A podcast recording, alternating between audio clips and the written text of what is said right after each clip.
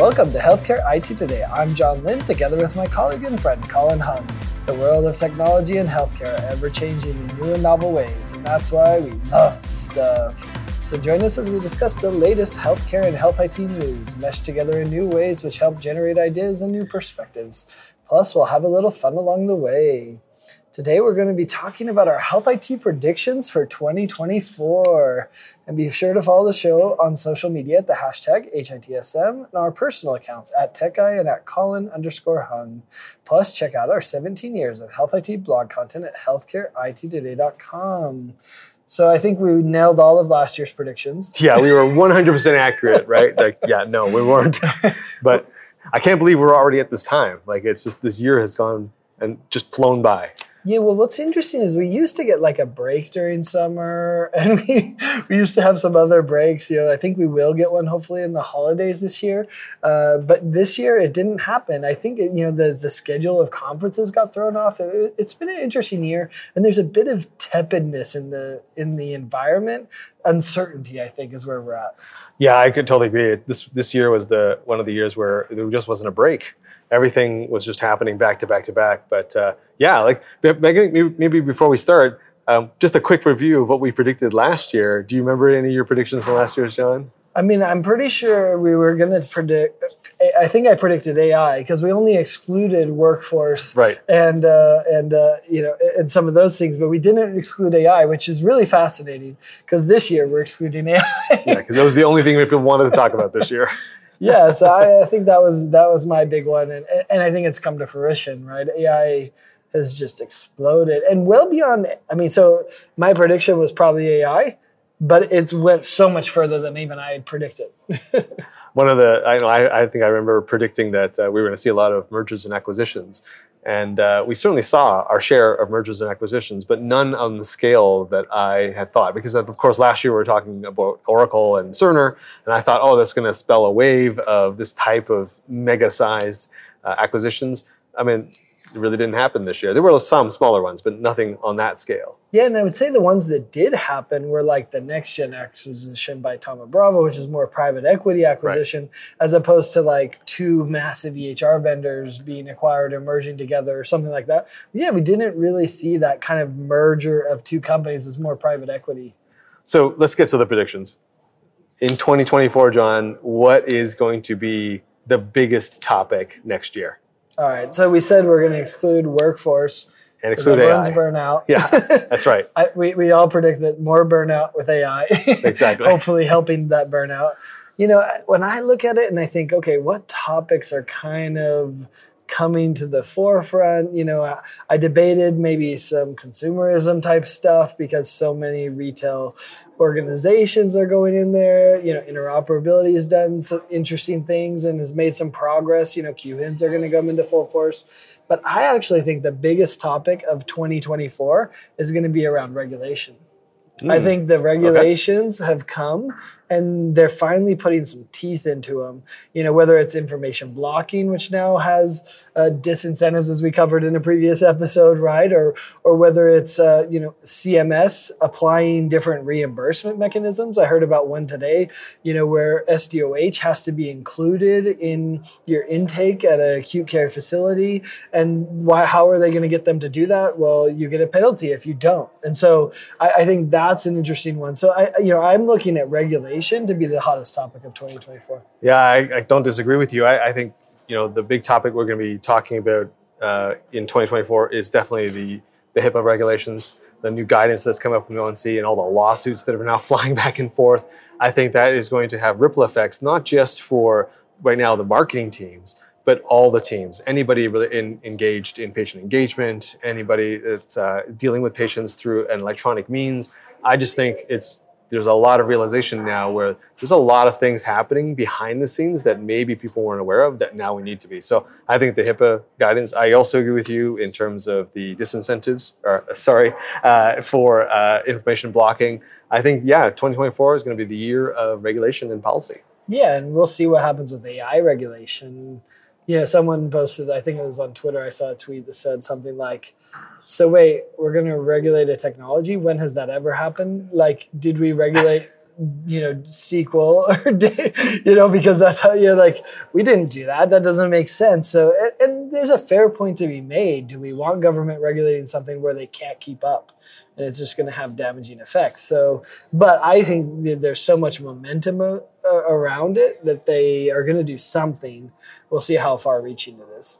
Yeah, I, I, you know, the other topic I think that we will be talking about, uh, not because we're going to make a lot of progress, but I think there's going to be a lot of noise, is around uh, patient uh, engagement and patient uh, uh, p- patient uh, experience. And the reason why I say that is because we, we we're, we're going to continue to see more entrants from retail health, more expansion. We just had the announcement of what's happening with Prime members, right, and access to to care now through through Prime so easily.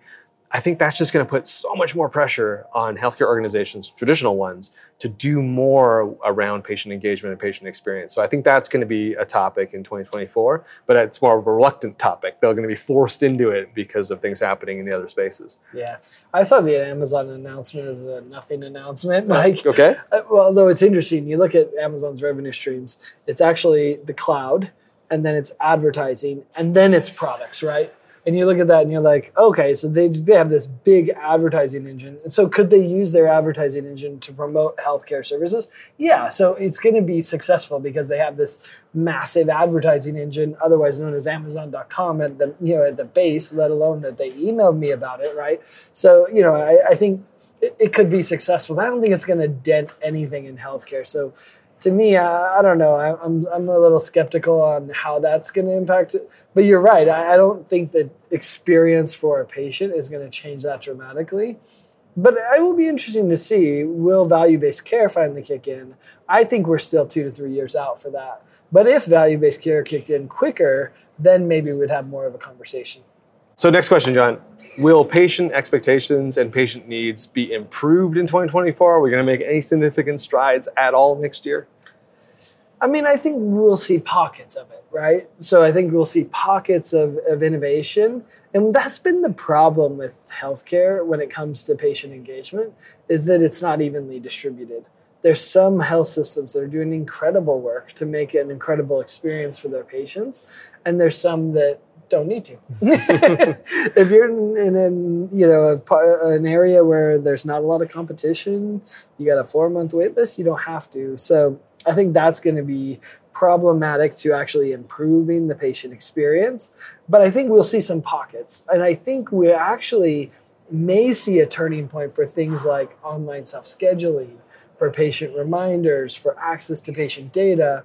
I think some of that may turn a corner in twenty twenty-four. So, you know, information blocking is helping some of that as well, right? So the, this pushing forward kind of this open notes principle that we had, uh, you know, so I think some of that we'll see. But when it comes to the actual navigating the care of it, I don't see many improvements. I, I'm completely opposite. I think we're actually going to make some good strides in, in patient experience. But like you said, Uh, maybe in certain pockets. Um, I think, for example, that with all the work being put into la- large lang- using A I and large language models, I think we're going to see an improvement in the quality of communications with patients. Uh, because I think it's so easy now to just, hey, instead of the standard mechanical reminder that you get or the instructions, throw that through a large language model, improve that, turn it in, translate it into the language of the patient, and then send it. I think we're going to see an improvement in the quality of communications. And I, and I think we've already seen some studies that show the A I-generated uh, letters coming from supposedly the physician sound way better than the actual ones from physicians. So I think that trend will continue. I also think that we're finally going to make some strides in more evenly distributed uh, self-scheduling. Because right now it's lumpy. I think it's very easy uh, to schedule things like a family doctor visit or uh, a checkup or things like that. But as you get into more complex care, it's it's still phone the call center. So I think we're going to see more and more people move as as they clean up their own processes and, and make sure they have the provider directories and stuff. And, and the one area I think also that we're going to see some improvement is actually around uh, remote patient monitoring and care. I think mm. we're going to finally crack the nut uh, in twenty twenty-four around, okay, like what is this really going to be useful for? When are we going to have and use that data? And we're going to finally have, oh, this is actually a pretty smooth experience of you taking home these devices and using them at the house. Uh, I think that's going to happen in twenty twenty-four. Interesting. That would be a better patient experience if they could crack that nut, right? You bring up an interesting question, though. Will large language models and A I associated with it, like will Doctor ChatGPT, right, like, or or the other ways it's being implemented, this generative A I, is that really going to improve the patient experience? Uh, you know, you gave some examples, right? Like the letters are better. That that's interesting, you know. And I look at it from a, you know, a patient perspective. They are going to ask ChatGPT, not Doctor Google. You know, I saw someone recently comment like how different the experience is asking Alexa or Google, right? Like, tell me this answer versus ChatGPT. I think it was actually uh, Mister H from his talk that said that. You know, and you look at that and you're like, that is true, right? And and why aren't those incorporated into it? Because it would change that whole experience. But, you know, you look at that, will that change it? You know, I, I've seen it even where people take their medical record, throw it into ChatGPT, not HIPAA compliant, by the way, just, but, but, for, but for some people, they don't care. Or maybe it's just the patient information they received, you know, the education sheet they received from their, from their doctor. They throw that in ChatGPT and say, what does this mean? Give me a summary. Right. And like that creates a better patient experience as well. So, I mean, I can see some arguments there. And obviously, if Ambient Clinical Voice is successful and the doctor can focus on the patient, that'll improve the patient experience better. But I don't know. What do you think as far as A I yeah. and L L Ms? I think so. I think we're still far away from from A I being the you know the science fiction version where you know you're interacting with it and it's giving you a diagnosis and, and all that kind of stuff. I think we're kind of nipping at the edges. Uh, where I see real application for A I and where I see the improvement is actually in translation. Uh, a, not a lot of organizations can afford real-time translation. It's expensive to get documents translated, but now with A I tools, you can very, very easily translate something into another language. It's no longer an excuse, right? It's so cheap. So now, instead of waiting for that letter or that education to be translated, you can do it yourself, essentially. And I think that just improves experience for people who are non- Uh, English speakers. So I think that's going to be a big difference because we've seen it. We, we, you know, we both saw it at the Clinical Works user conferences that we've been to, and the, the how they're incorporating A I into what they're doing. We've seen it obviously with with uh, with folks like from Epic that are doing similar things. I've seen it as well. Uh, people like Kyrus and others are, are just using these kinds of technologies to make that. Uh, meeting the patients where they are better in terms of at least the language. So I don't think it's going to be like where you're going to be interacting with the doctor through a ChatGPT-like interface, but I do think that you know throwing the documents and throwing that kind of stuff through ChatGPT just going to be much better, much nicer, more empathetic uh, communication from your provider. Yeah, I just saw the depo- demo from Lexmark where they scanned in the document that was an English language document, and it spit out a printed version of the Spanish version of that document, like put over. It lost a little bit of formatting, but from, you know, who cares, right? Like if, right. if the words are right, then you, you accomplish what you need to. So that was an interesting, similar example of using the A I, the translation, et cetera, to be able to solve some of those problems, which is great because the beauty of A I is in many cases, it, it scales to one hundred languages, like you know, hundreds right. of languages. So, you know, even your call service, right, that does the language translation, often they can't do that. So yeah, that's an interesting example. Hey, if you're just tuning in, you're listening to Healthcare I T Today with my partner, John Lynn, and Colin Hung.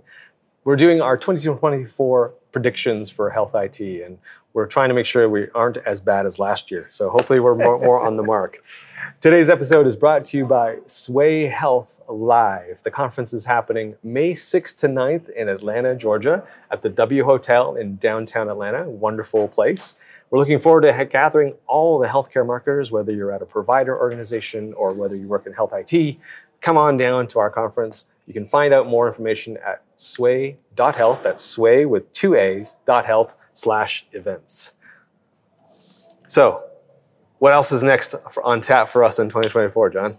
Yeah, so, you know, as I look at it, like, let's look at what companies mm. we think are going to surprise us with something cool and innovative in, in twenty twenty-four. I mean, when I look at that, I'm like, hmm, there's a lot of options, right? Uh, and I actually think that probably the most innovative things are going to be like a combination of companies. Sure. You know, like I don't know what Verado and Clear are going to do with identity. That's fascinating to think about, right? you know, and you know, identity management is such a problem in healthcare. But I'm actually looking at those that drive patient behavior. Mm. I'm thinking about Upfront Healthcare, who I met with recently, and, and some of the work they're doing to drive it, or even Lumion with their patient flows, right? And ensuring the patient's flowing to the right place at the right time.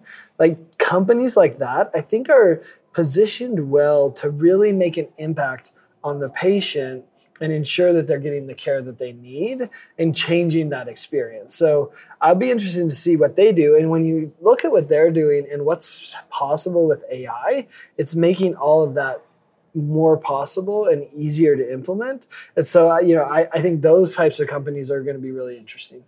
I'm going to go with a safe bet because I want to bat a thousand next year. um, I think the company that we're going to see the most of, and it's going to be surprising, but in a sort of expected way, if you will. I mean, it's sort of a contradiction in terms, but but I think is is uh, Microsoft Nuance. Mm. I, I think just next year, we're going to finally hear all these wonderful stories and innovations happening with their DAX system, with Ambient Clinical Voice. I mean, every conference I go to, I'm running into more and more people who are using it in real situations and beyond the pilots now. And everyone is just like, wow, I can't believe what it's being able to do. It's and now I'm starting to train it so they can uh, it can behave the way I want it to in, in terms of mixing uh, discrete fields of information along with uh, just the regular notes. So I'm predicting that uh, we're going to hear a lot more from our friends at Microsoft and Nuance uh, in twenty twenty-four. It's interesting. I thought you were doing the safe prediction, so you were going to go with Epic. That's true, too. You know, which interestingly enough, I was talking to someone and they were giving me a little back behind the scenes of what's happening at Epic.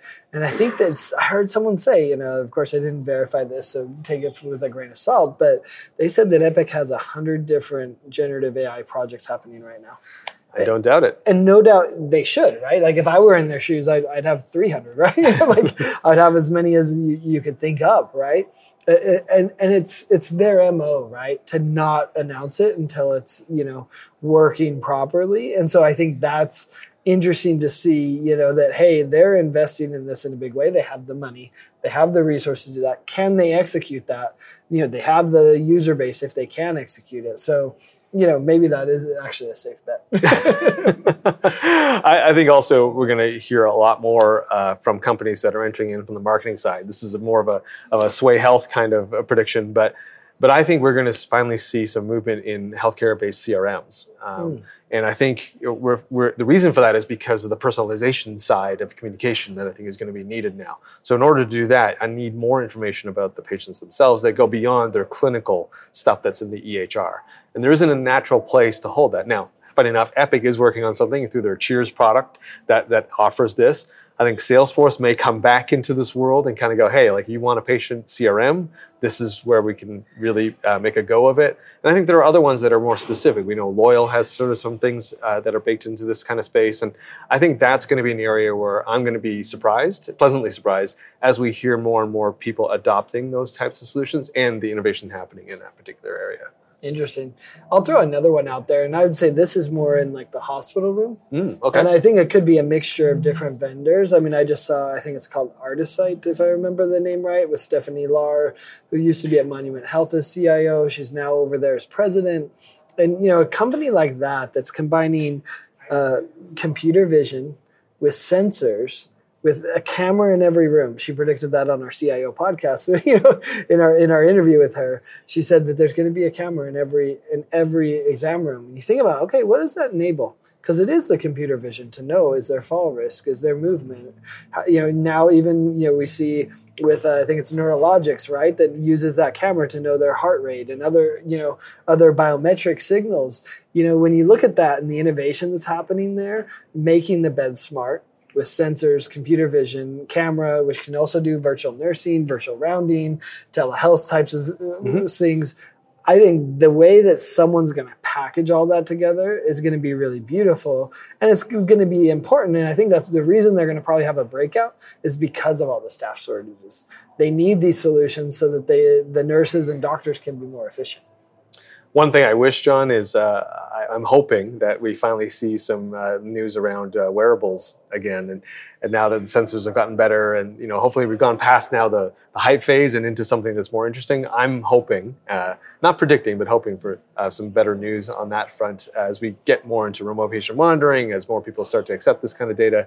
Anyway, I'm hoping for that in twenty twenty-four. Yeah, I'm about to get a circular ring. We'll see. You know, they they have uh, they, they're sending this. Uh, we'll be demoing out and seeing. And it is interesting. They're they're getting more medically relevant. So hopefully that fits your need.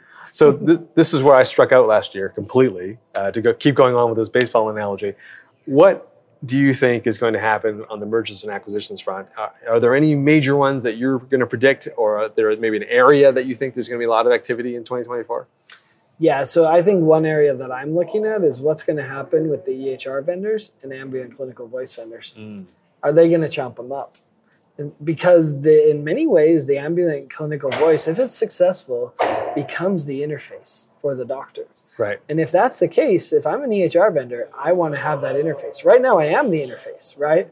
And so do I want to give that up, or would I? should I just go acquire someone?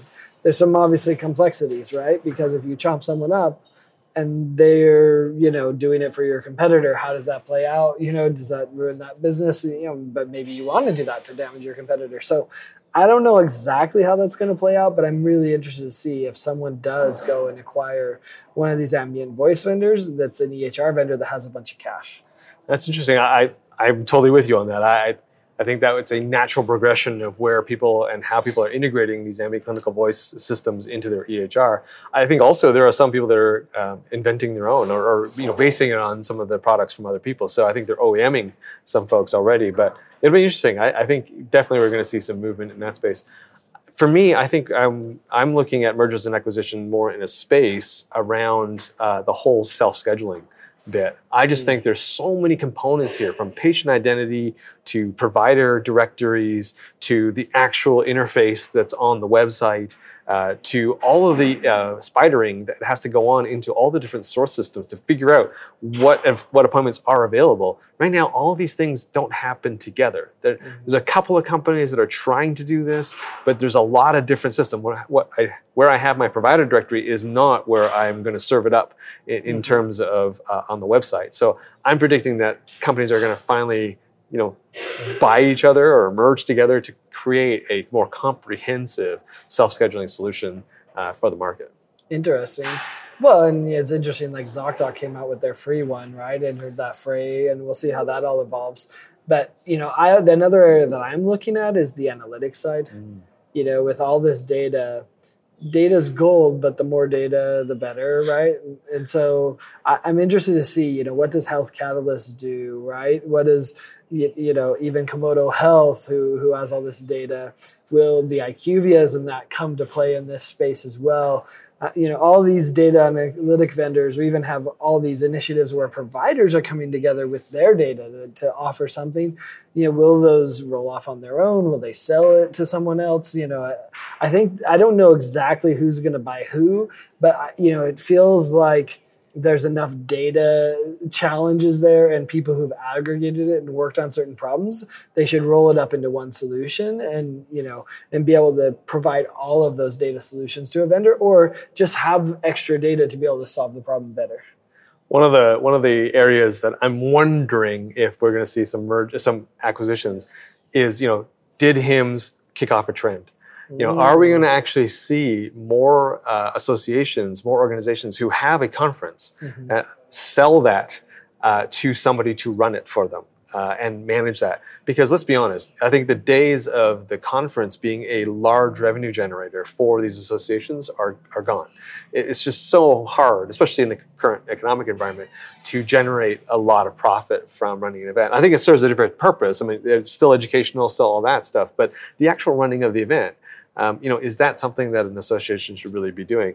I wonder if what HIMSS did, it, we were going to see more of that in twenty twenty-four, where organizations just kind of go, you know what, we still have to have one, but let us run the education and we'll let somebody else deal with all of the uh, vendors and the exhibit hall and the sponsorships and all of that yeah. kind of stuff. That's interesting. I mean, Informa is hungry, so uh, we know that, right?